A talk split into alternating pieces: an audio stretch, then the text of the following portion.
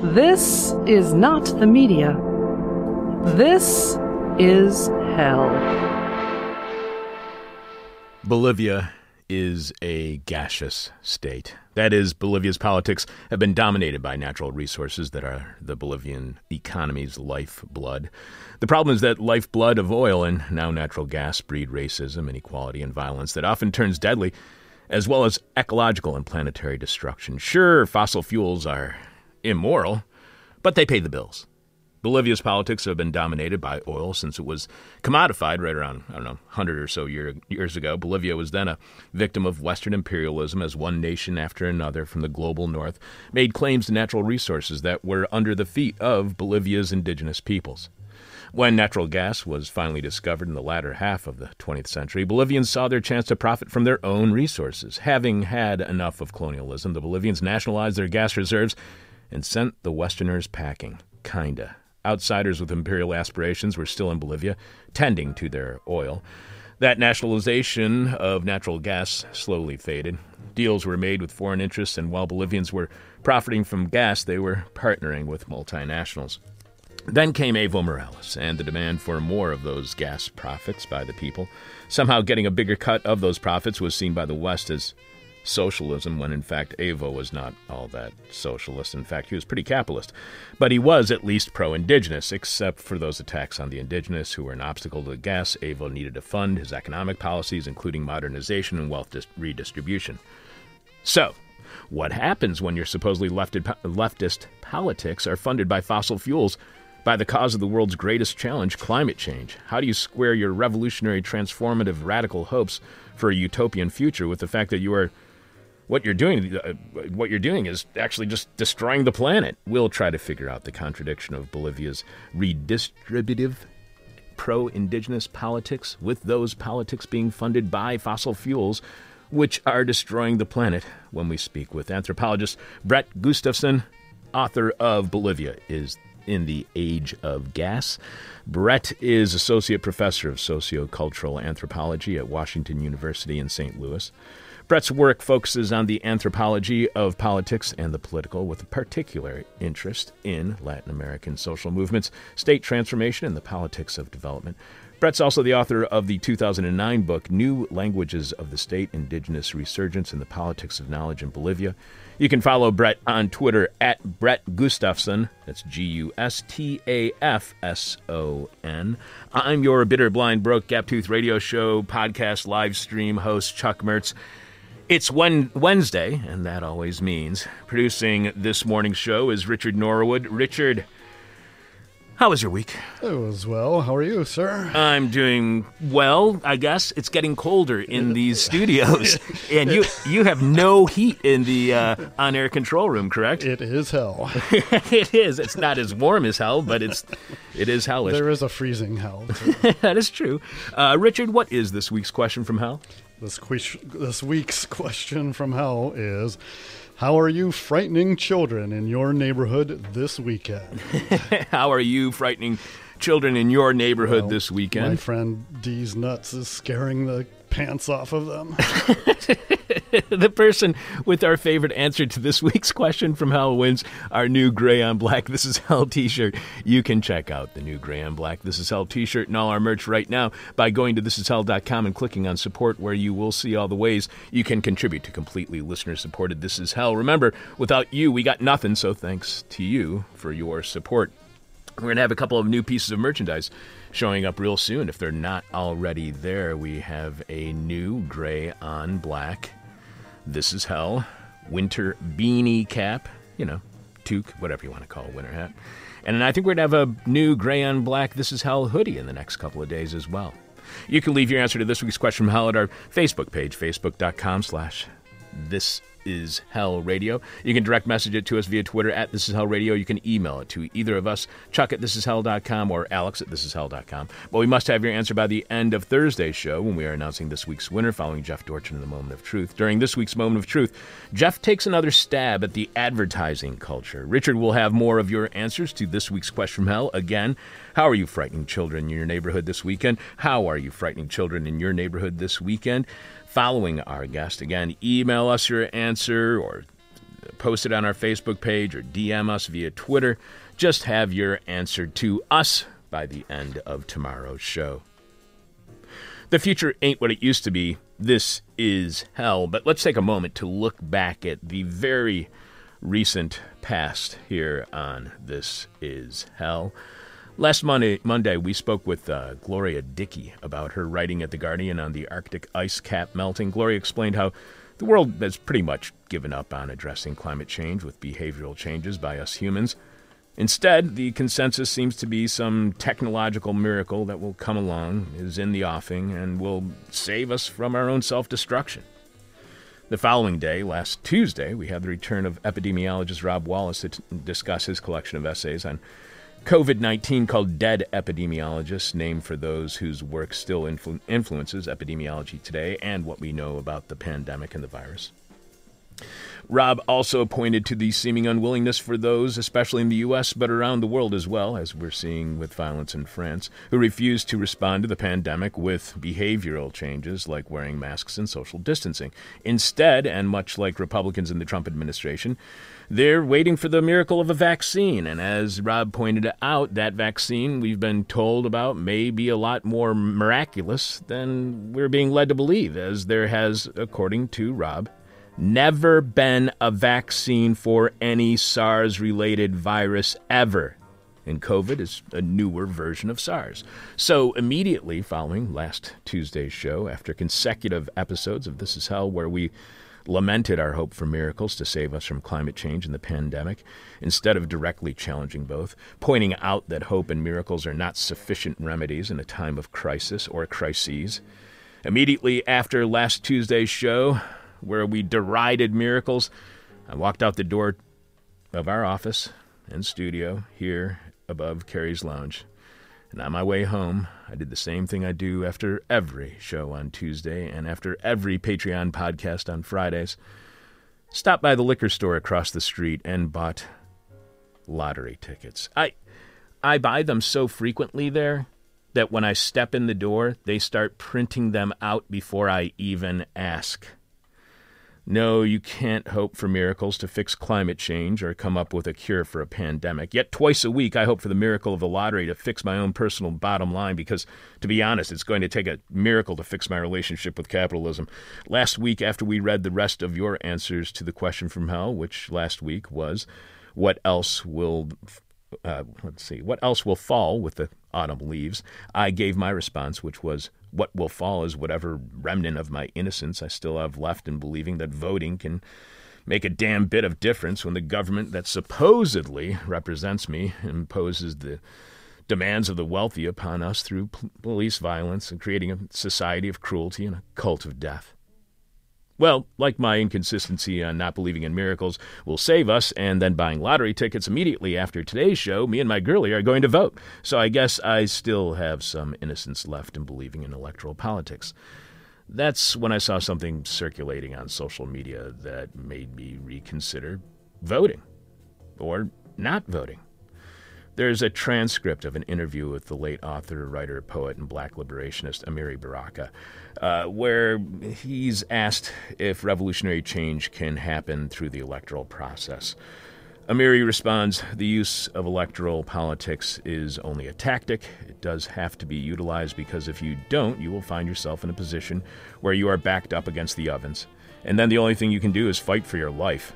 I don't think in the end anything other than short of armed revolution will change this system of monopoly capitalism and, and racism and women's oppression. For you to not fight for every kind of democratic right inch by inch is mad. So I think those kind of sweeping leftist ultra revolutionary statements that all the candidates are the same because they come from the same class serve to do nothing but fog up the reality that you have to fight for every inch. Yes, you have to utilize voting. Absolutely, you have to utilize it. People died in the South to get the right to vote. And then you're going to tell people don't vote? Vote? It doesn't mean a damn thing? That's bizarre. The question isn't what does it mean? The question is, sorry, what does it mean? It has a limited and specific meaning. But it has to be utilized. So, look, I know my, by early voting today, I'll not get the radical transformative revolution that I know is necessary for our long term survival on this planet or even any short term victory over the cruelties of capitalism that make life so depressing and ultimately so unfulfilling. But I don't want to back myself up against the ovens so I can win some lefty purity contest. I know my vote for president doesn't count because the Electoral College and its white supremacy will choose who will be in the White House come January, not the actual votes of actual voters. But if it wasn't for the seemingly pointless voting on non binding referendums, even, we likely would not have recreational marijuana in Illinois today. And today in Illinois, I get to vote to tax the rich and end the regressive flat tax that puts the burden of the state's finances on the poor. No, I don't believe that voting will miraculously change the change this into the utopia I desire. I do not have hope in voting as a miracle salve to heal the many wounds inflicted upon us by the market and its supporters. I also don't think that the Democrats will miraculously step back from everything Trump. But Biden Schmeiden. I got rich people attacks. And if taking the burden off the poor and placing it on the wealthy isn't enough to get voters to the polls, then I don't know, go to a low income neighborhood and tell people of color whose friends and family members fought and died for the right to vote, for your right to vote, and explain why you won't vote to them. Because while you are trying to explain that, you'll likely find yourself saying, This is hell. Or you'll find somebody who agrees with you that voting doesn't matter. And then again, you'll be saying, Jesus, this is hell. Coming up on This Is Hell, Bolivia is a gaseous state, and more of your answers to this week's question from hell, which is How are you frightening children in your neighborhood this weekend? How are you frightening children in your neighborhood this weekend? I'm your bitter, blind, broke Gap Tooth Radio Show live stream and podcast host, Chuck Mertz. Producing is Richard Norwood. Live from the United States, where property has more rights than people, this is hell. Bolivia's politics are dominated by oil and gas. Fossil fuels determine what Bolivia can do politically, and Evo Morales' wealth redistribution was dependent upon the profits made from extractive industries. So, what happens when supposedly leftist politics are funded by the very destructive processes that the left opposes? What happens when your New Deal is funded by burning fossil fuels? Here to help us understand all the many contradictions within Bolivia's politics and their relationship with fossil fuels, anthropologist Brett Gustafson is author of Bolivia in the Age of Gas. Welcome to This Is Hell, Brett.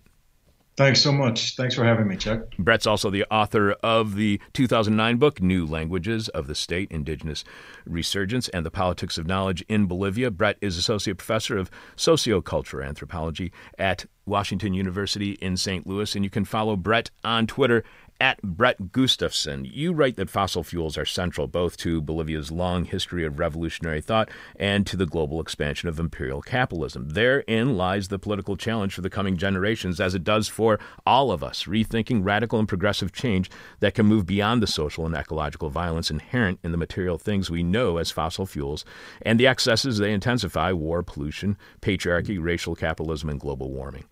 Can we have radical and progressive change without using fossil fuels that cause what that change opposes most, which is war, pollution, patriarchy, racial capitalism, and global warming? Can we have a Green New Deal in any form without using fossil fuels in some sort of transition to that radical and progressive change?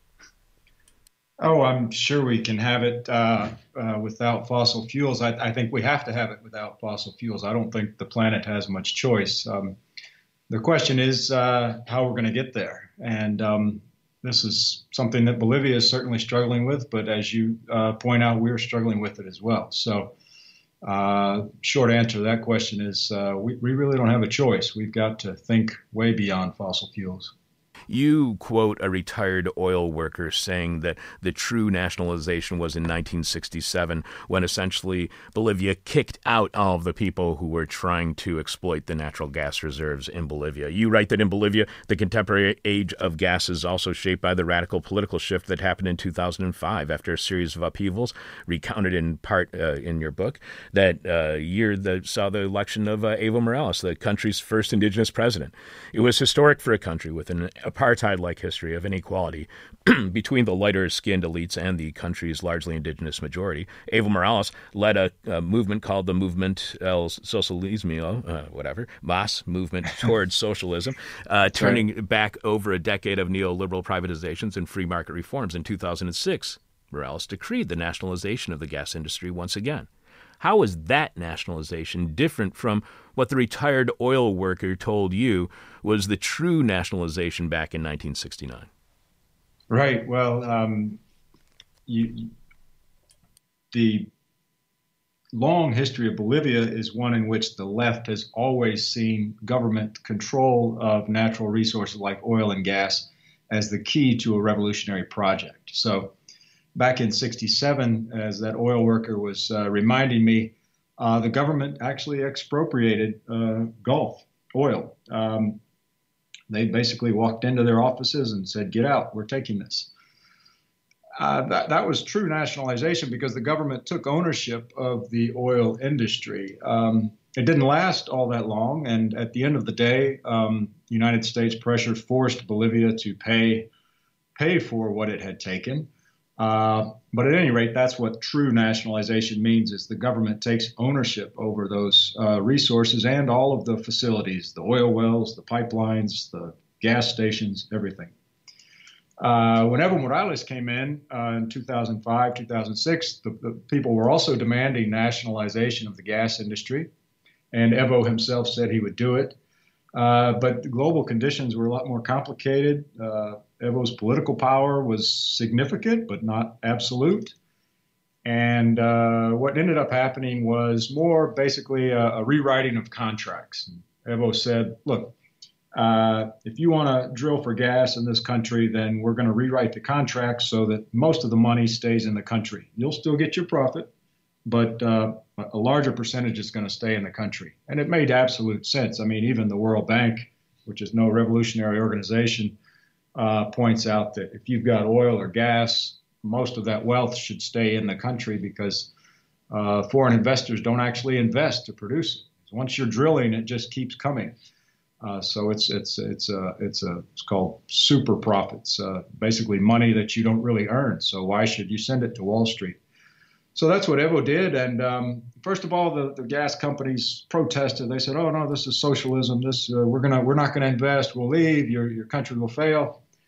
And you know, Evo was standing there with millions of people standing behind him, and eventually they came to the table and they rewrote the contracts. But at the end of the day, that oil worker was pointing out, uh, the Bolivian government took some control over parts of the infrastructure, but the major operators in Bolivia are still foreign capitalist firms, mostly, uh, primarily from Brazil and Spain and Argentina.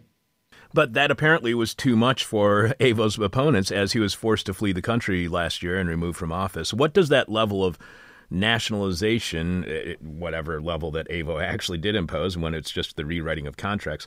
But what does that uh, rewriting of contracts, being seen as a threat to oil interests, say to you about the current state of oil and gas politics in Bolivia? How little do oil and gas interests tolerate when it comes to any impact on their share of profits from natural resources, whether it's Bolivia or anywhere? Well, it's true. They they were uh, actually earlier than last year. They uh, backed efforts to topple Evo Morales. And uh, eventually, Morales and his party, the movement to socialism, uh, was able to, you know, get the upper hand and, and said, "Look, you, are going to calm down. Stop trying to overthrow us. We have the people behind us." And they sort of were brought to heel, you might say. Um, and in fact, later in Evo's time in office, we're talking 2010 to the present, more or less uh, Evo himself sort of became slightly more conservative. Um, fans of Evo Morales won't want to hear that, but it's true. Uh, kind of backed away from the more radical proposals, and and uh, a lot of people were, were doing quite well. The banks do quite well when you've got a lot of gas money in the economy. What happened in, in, in 2019 was a combination of a lot of things that weren't directly tied to gas, but at the end of the day, what the opponents of Evo Morales wanted was basically a, a, a turn at the table or a, a, turn at the trough, you might say.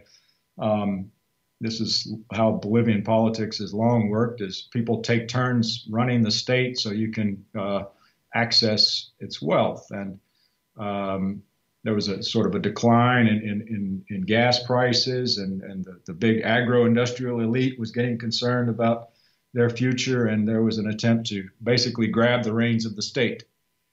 And um, that's what we saw uh, uh, in the November 2019 coup that, that forced Evo to, to leave the country, first to Mexico and then to Argentina, where he is right now.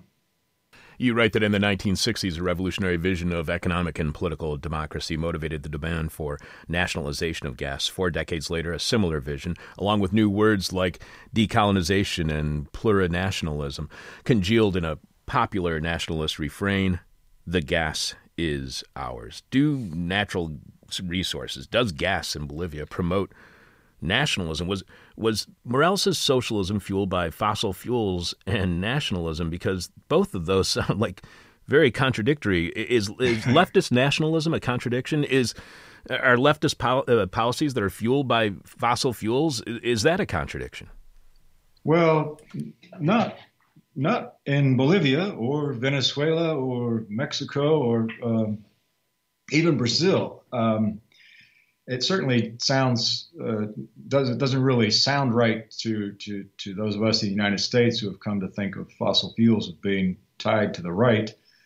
Uh, but um, as I said before, for for many decades, uh, Latin Americans confronted uh, big oil companies, Gulf Oil, I mentioned, Standard Oil, Exxon, Chevron, coming from the United States, drilling for oil, causing all sorts of ecological problems and then not creating any any any any development, uh, not not dealing with poverty, and so it was quite accurate uh, for the left to construct a vision of nationalist uh, politics that involved uh, taking control of fossil fuels and redirecting that wealth towards national development.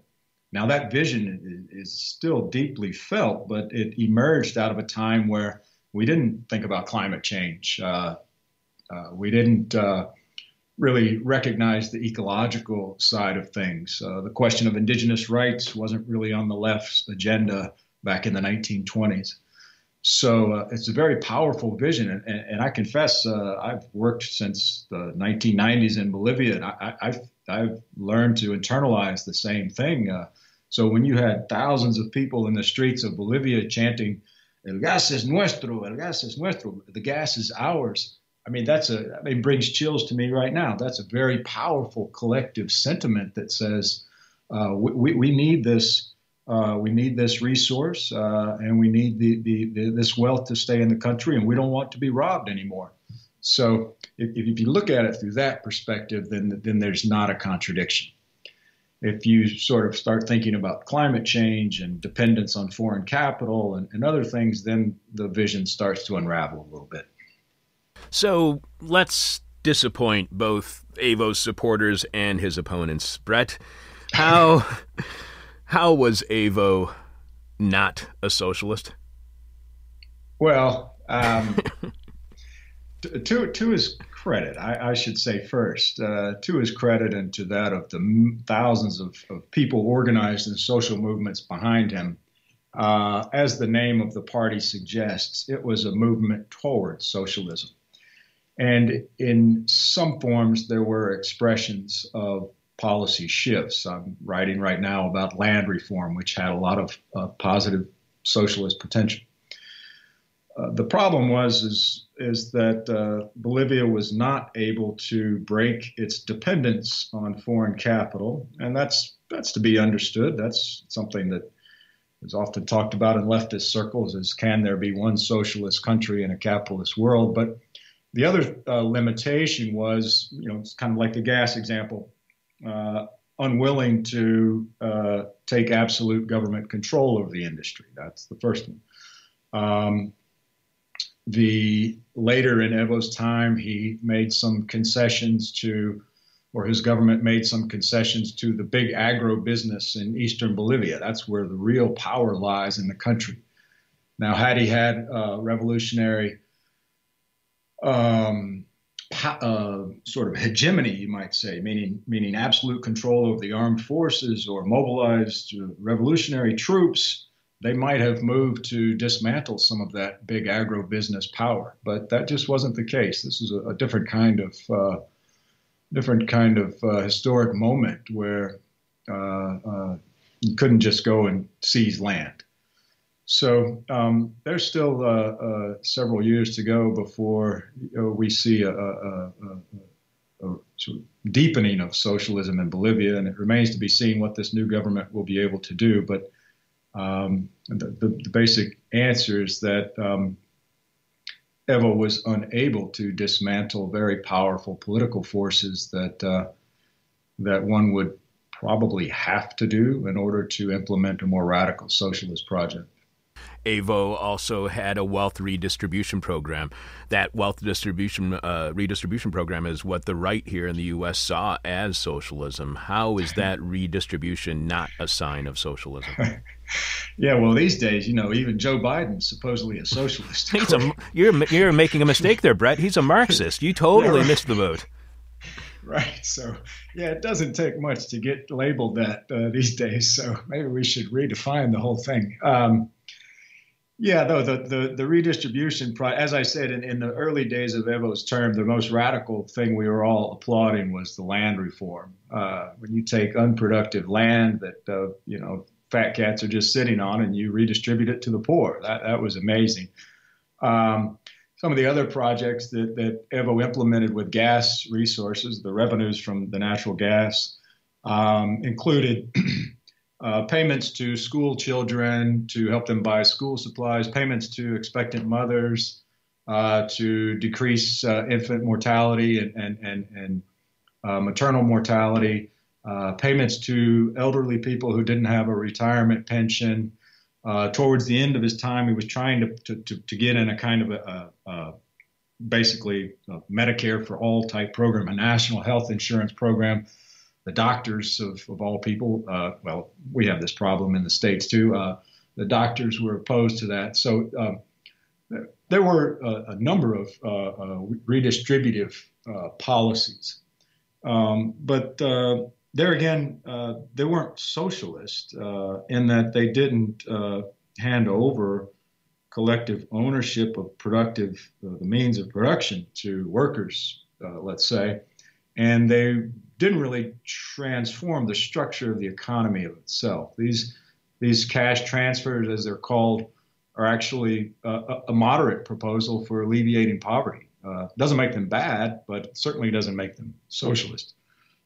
what uh, the conservatives don't like uh, are things like Evo's uh, push to uh, force the foreign gas companies to pay higher taxes and higher royalties to the government.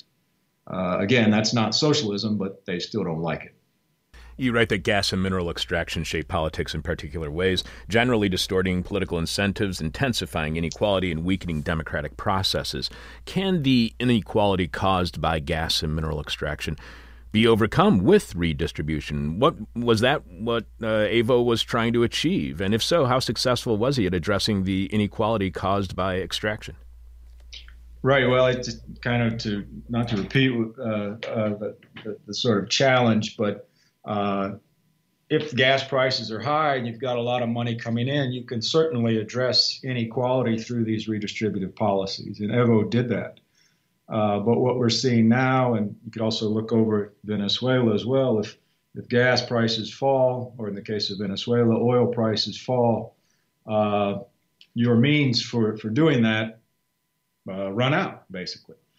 And if you haven't invested in other industries that create employment, or if you haven't restructured the agrarian sector to distribute more jobs that, that, that you know, can last on their own, then you enter into a crisis where uh, uh, it, has been sort of while the while the prices are high, you can certainly redistribute, but once the prices go down, you're back where you started. So so that's the challenge. Um, and uh, what you know Bolivians are thinking now, or, some, are that well, gas prices are down and the gas reserves are dwindling, but now we're going to turn and look at lithium. So that's the new sort of the new thing on the horizon that people are hoping will uh, bring in resources.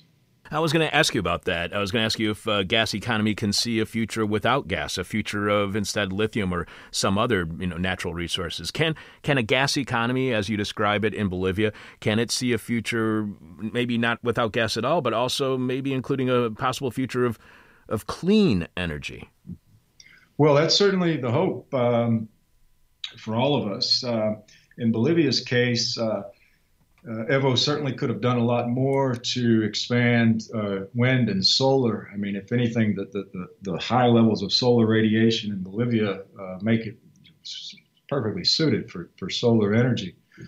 Um, the challenge there is that you can't really export solar energy. You could if there was a demand and you had a you know big enough facilities, but you know their need is for foreign currency. So uh, the lithium question is uh, uh, fraught, but a lot of people think that if they can do something besides just export raw lithium, say you can have the Bolivian battery industry not under control of Elon Musk and Tesla.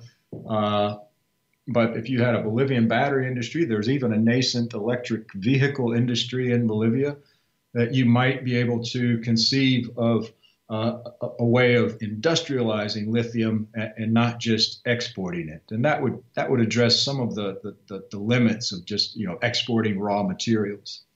Um, you know the other thing uh, that uh, both here in the states you're talking about new green deal and different ways of conceptualizing energy production. I mean we, we need really decentralized, uh, community controlled uh, energy infrastructures.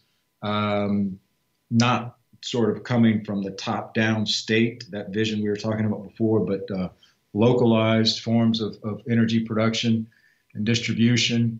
Uh, that's certainly a, uh, absolutely feasible in Bolivia. Um, there's a lot of inertia in the government to sort of continue the export of raw materials, but there is equal amount of uh, uh, pressure coming from people saying we need to rethink this, uh, just like we see in the United States that's that idea of clean energy not being able to be a, a, globalized commodity like oil or natural gas. That's that's that's fascinating. So, do you think that that is an insurmountable obstacle when it comes to addressing climate change? That clean energy, as we have it today, just doesn't fit within the globalized economy that we have, the way that oil and gas fit.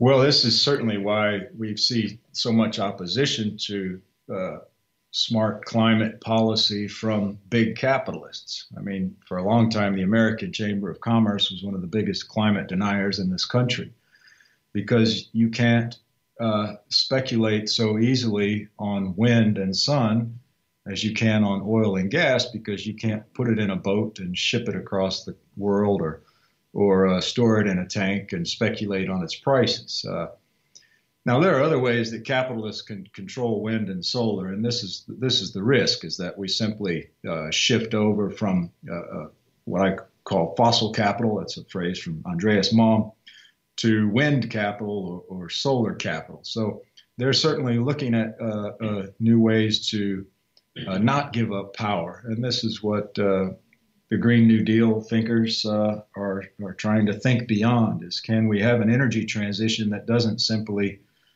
uh, transfer power from fossil capital to wind capital.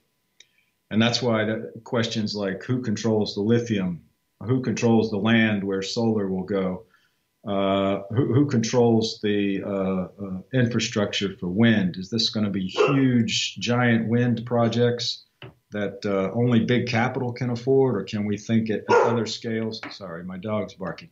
Uh, uh, other scales that uh, uh, communities and and, and collective organizations can control.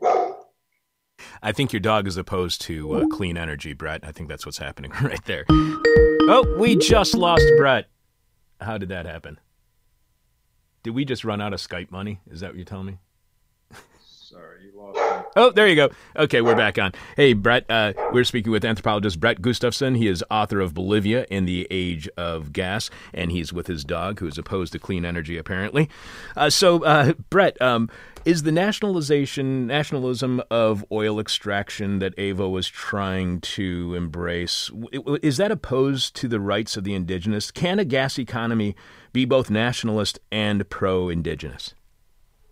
Uh, yes, and it was in many ways. It was. Uh, a lot of people sort of picked on Evo because of some some key conflicts between the government and indigenous people that were sort of raised up into national crises. But the part of Bolivia where I work in, uh, people I work with, Guarani, native Guarani peoples, um, you'd be hard pressed to find someone who's opposed to gas. Uh, Evo invested a lot in the region, created new schools for teaching and learning indigenous languages, and uh, their indigenous universities, and um, investments in the communities. And you know, someone might cynically say, "Well, that was sort of the buy off their consciousness and buy their support." Uh, but even so, there was uh, uh, still widespread support for Evo Morales. Um, so yes, you you you can do it. Um, the problem becomes when uh, the, the, the, the, gas reserves, the big reserves, start dwindling, and the gas companies, the foreign companies, are uh, the, the prices are going down, and so they they're they're they're pressuring the government to improve their conditions for making money. And part of the way you make money as a gas industry or an oil industry is by working quickly because time is money. And uh, the, the, way you work more quickly is to do away with slow processes like consulting communities, doing in depth uh, environmental analyses. Those are all things that can slow down a project. And, and as the prices dwindled and companies started pressuring the government, uh, that's when Evo and, and, started backing off and saying, okay, well, uh, cons- consulting communities, you know, you've got a week to do that. You can't get it done in a week, that's tough. Or environmental analysis, well, we're going to shorten the time from 90 days to 30 days. And, and so that, that's where you start, you know, that's where you, you start giving up sovereignty and, and backtracking on indigenous rights is when the companies start saying, you know, we got to speed this thing up. How much, you mentioned sovereignty, how much do fossil fuels undermine sovereignty when you have to depend on others, when you have to depend on it being an export, and when you have to depend on other uh, outside interests uh, building the infrastructure necessary to extract those materials? How much can fossil fuels be a threat to sovereignty? Yeah, well, that's that's that can be absolutely a threat. I mean, we see that in the United States. Uh, these uh, battles over pipelines and fracking and so forth, where the, the industry basically dismantles democracy to pursue its interests. Um, and that's the contradiction going back to this thing about the left and fossil fuels. At, the end of the day, the, the, hope for the left was to secure sovereignty, meaning we don't have to listen to the IMF, we don't have to listen to the World Bank. We're going to have our own resources and make our own decisions. And to an extent, Evo was able to do that for a while. But as I say, when the when the when the prices start declining, or the condition or the reserves start declining, and you've created a lot of expectations, then it's not the state that's deciding anymore. Then it starts to be the the oil companies that start uh, deciding, and that's when sovereignty starts eroding. Um, as I say, that's what we see across the, uh, the United States as well. I mean, we're basically handing over our democratic voice uh, because of uh, pressure from the oil and gas industry. You mentioned how gas economies can fuel violence against people, especially violence against indigenous people. So, how do the indigenous who you speak with, how do they square that violence towards the indigenous caused by the gas economy with the kind of resources that they do get, they benefit from in the gas economy? Yeah, that's the the the, the, the kind of uh, sad or tragic part. And and when I say violence, this comes in multiple forms, and it's not necessarily the kind of uh, you know physical violence of, of, guns and bullets and so forth. It's more um, uh, what we call a slow violence or ecological violence. So.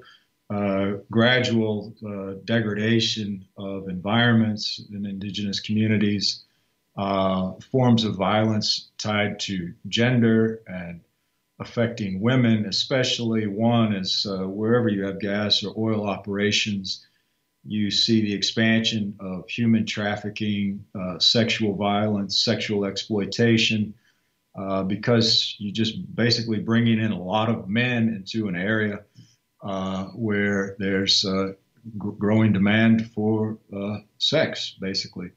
And that's certainly expanded in southeastern Bolivia's human trafficking and sexual exploitation.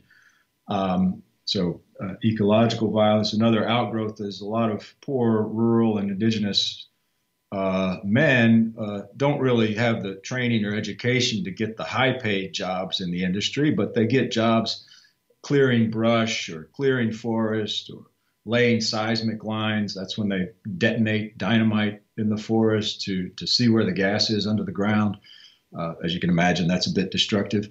Um, and that, that brings an influx of cash into the communities. That can be good, but that can also bring with it uh, higher alcohol consumption. And higher alcohol consumption exacerbates violence against women, domestic violence. So these are all sorts of uh, uh, uh more uh, quotidian forms of violence that, uh, to answer your question, are often invisibilized or, or made less visible. So uh, there are things that nobody wants to talk about. What they want to talk about is a shiny new stadium that the gas money built, or the shiny new school that the gas money built. Uh, but they don't want to talk about that those sort of uh, on the ground uh, violences that are that are harder to see. And what about that violence against on the uh, environment or the ecology of the ecological violence of the area? How much is that made invisible for the non-indigenous who live in big cities? Maybe the technocrats who are coming up with the policies to impose on regions like the Chaco, where you uh, do your studies, where they have a lot of oil exploration. So, uh, what is uh, how does that end up working out? I, I mean, it just seems like a very complicated situation. Well, it is, and you know this is the tricky thing about gas. Uh, oil, you know, if you have an oil spill, you see it. It's there. It's in the water. It uh, uh, obviously uh, contaminating and it's uh, destructive. Uh, but gas is, is a little trickier because it's kind of like all this flaring we have in Texas and Pennsylvania. You can't see it and you can't see how that when they re-inject, you know, when you drill for oil or gas, you inject a lot of what's called drilling fluids and muds and chemicals down into the well to to help get the drill down there, but also to make the gas keep coming out, and and that brings with it that toxic fluid comes back up. You have to do something with that. Well, what do they do with it?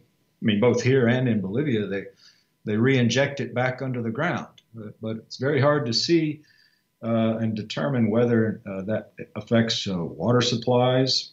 You can't really see what's in the air, so we just need a lot more uh, research to to uh, make visible those those impacts. Um, and that's why a lot of you know there hasn't been a, there hasn't been a huge uproar over gas pollution in Bolivia because it's it's it's hard to see.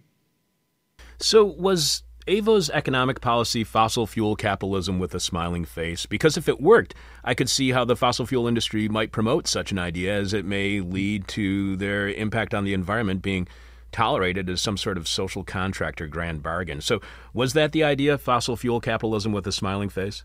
I, I think you hit it uh, exactly right. Um, I think uh, even the fossil fuel industry realized that they weren't going to be able to uh, extract the gas without a nationalist vision. You just can't pull it off in, in, in Bolivia. Uh, you know, I t- tell my students, I say, well, you know, could you imagine a, a, a, movement of students in the United States going out into the streets and shouting, the oil is ours or the gas is ours? You know, it just doesn't fit our cultural and political matrix. But it certainly resonates with Bolivia. And there was no way they were going to get uh, uh, gas exported to Brazil or Argentina without a nationalist story to tell. And Evo was able to tell that nationalist story, and that allowed the gas to uh, leave the country. And so, um, so yeah, I think you're exactly right. Uh, fossil fuel capitalism with a smiling face. Um, not to be facetious and not to take away what, what Evo achieved and, and what, what he represented, but at the end of the day, I, I think somewhere in the book I say that uh, Evo Morales achieved what the, the, the sort of hardcore capitalists couldn't, and that was the export of gas.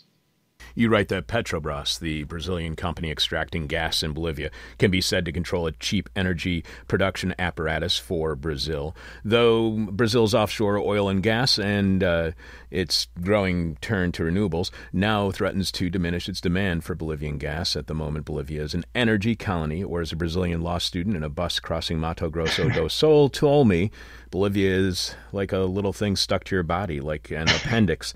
What happens to Bolivia when Brazil has the elective surgery of excising an organ that apparently Brazilians, uh, Brazil's economy just doesn't need? right. Yeah, I'm sorry to use that metaphor, but uh, That's what she said. Um, and it is true that uh, Brazilian demand for Bolivian gas uh, will decrease in coming years uh, now that they're expanding their own offshore production, hopefully moving towards renewables, although not, not quickly enough. Um, and this is one of the challenges that this new government faces, both in Brazil and Argentina. His other big customer, Argentina, has uh, tried to expand fracking, is expanding fracking in, in southern Argentina uh, with the hope of not having to buy gas from Bolivia. Uh, of course, in both cases, we wish Argentina and Brazil would, would, would shift to renewables, but uh, that's a challenge. Um, and this is uh, uh, what Bolivia faces is the loss of its customers. Now, for a long time, you know, the initial idea before Evo Morales was that uh, the U.S. Uh, U.S. companies, Sempra, some other Sempra is a California-based uh, natural gas company. Sempra was going to build a huge pipeline across Bolivia and across the Andes, and and ship that natural gas uh, as liquefied natural gas up to Baja California, put it into the pipeline infrastructure, and then sell it in California. This is back in the days of Enron. I don't know if you remember Enron. Um, and had high demand in California. So, so that that sort of pipe dream, not to make a pun because it was a pipeline pipeline dream, we might say, uh, it still gets floated every once in a while. That you know, if we can find some more gas, even if Brazil and Argentina don't buy it, maybe we can revive that. Uh, you know, liquid nat- liquefied natural gas plan to ship it to the United States. Um, I mean, I don't think that's a great idea either, but uh, they're floating that. Um, so all of this is to say that uh, the problem is is when you just that's all you keep thinking about then you're going to come up with these schemes and capitalists are going to be there to finance them because they were looking to make a lot of money off of that pipeline. Um, and evo frustrated that uh, fortunately. But um, I, think this is the challenge is we need to think in different start thinking in different ways. Uh, that's a challenge for us uh, here in the united states too you mentioned the u.s empire and our desire on both the Democratic and Republican side to deny that empire. But you also write that uh, the U.S. quest for hemispheric access to fossil fuel resources, couched in the language of energy integration and open markets, is a core component of energy and empire today. How do we understand open markets differently when we understand them as imperial projects? Because it just made me think of how the American empire is it's so bound to fossil fuels that any threat to fossil fuels would be a threat to U.S. empire. So, so how do we understand open markets differently when we understand them as imperial projects? Well, um, open markets may well they don't really sound like a great idea to me, but uh, you know may sound like a great idea uh, if if you didn't have huge inequalities uh, uh between countries. Uh, so open markets in the situation of U.S. economic power and relative lack of economic power in places like Bolivia simply translate to domination and exploitation. And that's what we saw for the past century or so in the relationship between the United States and Bolivia. Open market simply meant you sell us stuff cheaply, period. And don't put up government barriers to us getting it cheaply. So it was, well, for the Spaniards, it was silver. For the United States during World War One and World War Two, it was tin. You know, all the sardine cans and, and, and uh, stuff that our soldiers used in World War II all that stuff was made from Bolivian tin. And uh, we twisted Bolivia's arm for decades to keep it cheap. Uh, so you can call that open market, uh, or you can call that imperialism, and, and you're referring to the same uh, relationship. Uh, that's what Evo sort of put a stop to when he said, no, we're not going to sell this cheaply. We're going to sell it on our terms, and we're going to keep some of the money. Uh, so that was a challenge. Uh, uh, the other challenge came from Venezuela, which said, you know what, we're going to sell some of this oil to China, and we're not just going to deal in dollars. We're going to we're going to we're going to diversify our, our, relationships. So that's why we have such a problem with Venezuela because it, it it's not just open markets. Uh, it's it's the connection between the fossil fuel industry and the dollar uh, that uh, that uh, is a challenge to the, the current uh, order, and that's uh, going back to what I said earlier. That's why capitalists uh, uh, are so so de- defensive of fossil fuels because it's it's sort of a, a proxy for the dollar. So we have to talk about the election last weekend and how it relates to your book. You write of Evo's detractors, an old anti imperialist Enrique Mariaca Bilbao left after the uh, Morales government frustrated his efforts to audit gas contracts with foreign companies. Raul Prada, an early theorist of plurinationalism, left after the watering down of the Constitution. Alejandro Almaraz was an early MAS MAS militant forced out for being too committed to indigenous rights. That all of these prominent leftist figures are men is part of the problem, as various radical feminists were less inclined to uh, board the androcentric train of fossil fuel power in the first place. Many are the most vociferous critics of the Mas government today. So here's how the AP reported on last weekend's election in Bolivia that brought Evo's party back to the presidency. Bolivia uh, appeared Monday to be shifting sharply away from the conservative policies of the U.S. backed interim government that took power last year after leftist President Evo Morales resigned, with the self exiled leader's party claiming victory in a weekend presidential election. The leading rival of uh, Morales' hand picked successor, Luis Arce, uh, conceded defeat, as did uh, interim um, uh, President uh, Jeanine Áñez as a bitter foe of Morales. So, was Arce in any way a critic of Evo Morales like some of the other leftists were? would you describe uh, Arce as a leftist? Um, Well, it kind of goes back to the Biden being a socialist question. Um, uh, sure, yes, Arce uh, was uh, was not a critic of Evo Morales. In fact, Arce was Evo's uh, minister of the economy for almost the entire 14 years he was in office.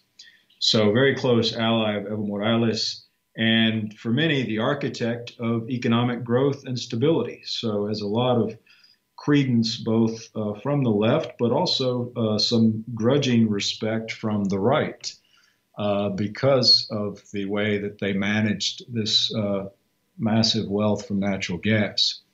Um, now, the, the, those other folks that you mentioned that had left Evo's government early on, um, those were really committed, ideologically committed leftists and nationalists who uh, were either pushed out or left because they didn't like the compromises that Evo was making uh, with power, with, with, with, with, big business, as it were.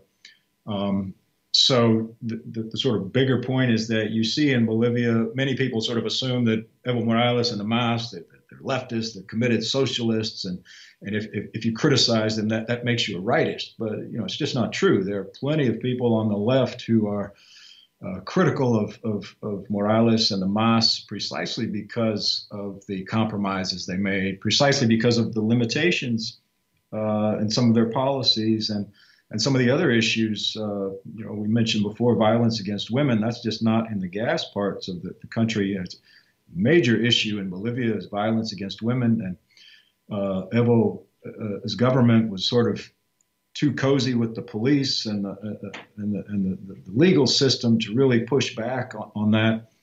So, you know, on the one hand, yes, if you you can you can be a leftist and support Evo and, and, and for pushing back against U.S. empire, but you know, if you're really a coherent uh, if you're really coherent in your ideas, you really also have to be honest and and and, and you know criticize where, where, where criticism is due. Um, and that's sort of what we, we, we see in the moment.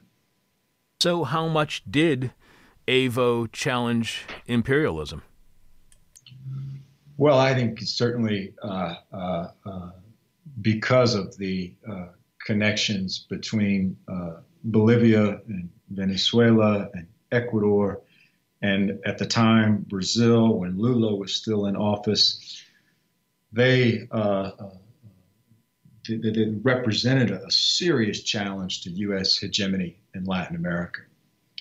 And that began to break down when Chavez died and the oil prices started to fall. But uh, there was a real challenge to uh, uh, U.S. control of, of, the fossil fuel industry, for one thing, but but also U.S. policies and other dimensions, including this, you know, this idiotic drug war that we've been waging in Bolivia for many years, uh, the intervention of USAID. I mentioned the IMF. I mean, this is the beautiful thing about Luis Arce, the new president. When he was head of the Ministry of Economy, the IMF would come down to Bolivia each year and say, well, you're spending too much money. You should do this. You should do that. You should do this. You should do that. And literally, you can read the, the, the reports of the government and the, the, Bolivian government literally told the IMF for the first time in, in decades, thank you for your advice. We're going to do it our way. And that, that's just beautiful. So you, you've got to give him credit for that.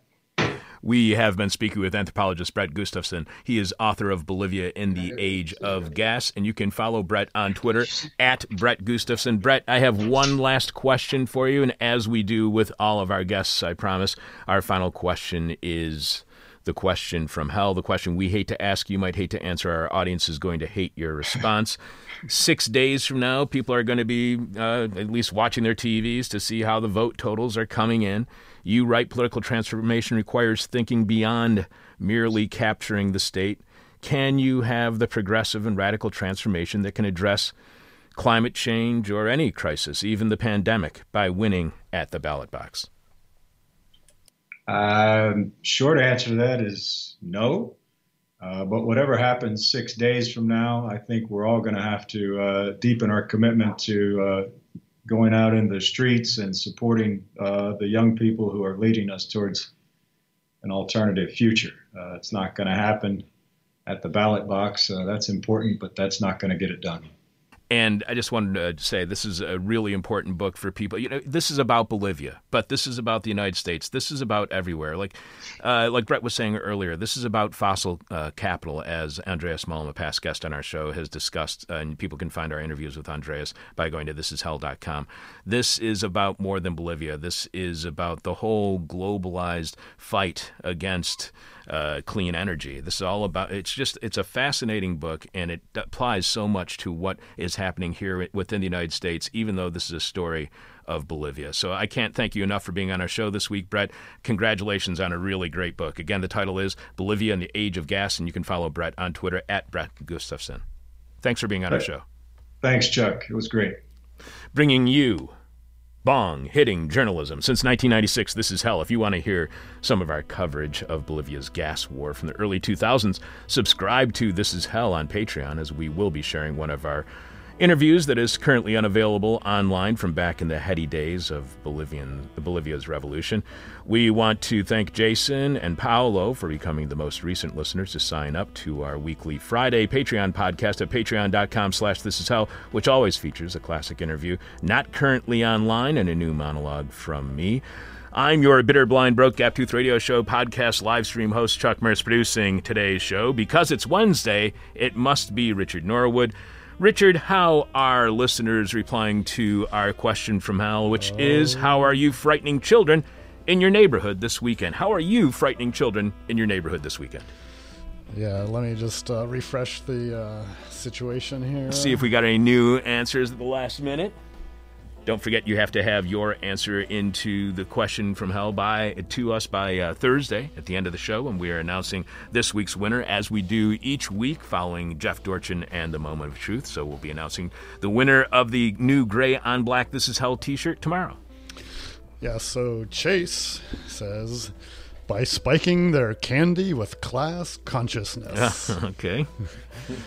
Bradley answers I come to the door hoping to scare them by wearing a Proud Boy costume. Yikes. They look at me blankly wearing normal clothes. The kids say, What are you? What are you kids? Or he says, What are you kids supposed to be? A little boy says, We're all dead. Like zombies? No, mister. Like climate change. what? Sebastian says, I've worked with kids all my all my working life. I'm not going near any of those things unless you pay me. and he wants to be paid a This Is Hell trucker cap. All right. Yeah, all right. Warren says, "Oh crap, was that this weekend?" Jim answers by dressing up as a William Barr as a William Barr. Yeah, that's me. by dressing up as William Barr and playing the baby shark dance on the bagpipes while dragging along a mechanical Rudy Giuliani head whose eyes seem to look at you no matter what angle you look at it. now that's frightening. Uh, so, our question from hell is How are you frightening children in your neighborhood this weekend? Brandon says, rearing up, maintaining eye contact, displaying my claws and fangs in a threatening manner. But really, I'm more scared of them. You should be in the pandemic.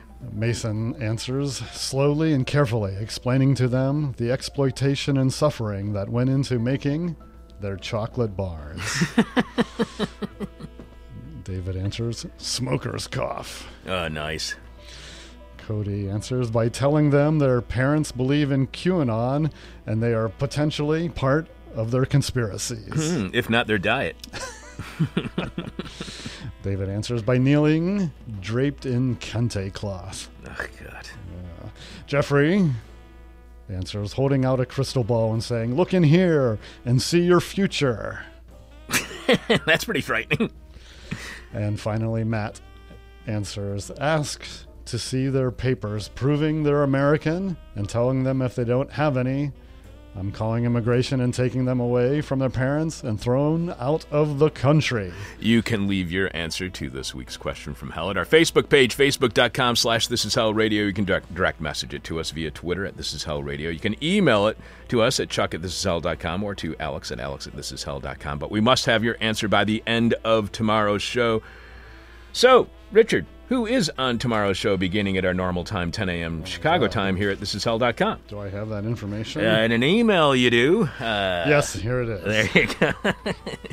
on Thursday's show, Bree Busk on her article, Chileans Mobilize in Advance of a Historic Plebiscite. And you can find for the, Roar. Yes, magazine. Roar Magazine. Of course, we'll have the moment of truth from Jeff Dorchen as well. This week, Jeff takes another stab at the advertising culture. Tune in to tomorrow's show, streaming live 10 a.m. Chicago time at thisishell.com or listen to the podcast posted shortly after our live show.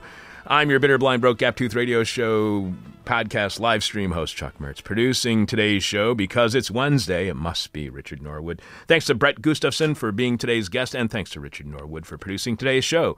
With my most sincere apologies. Yes, I am a white dude, but keep in mind, I'm also a race and gender traitor. This is hell.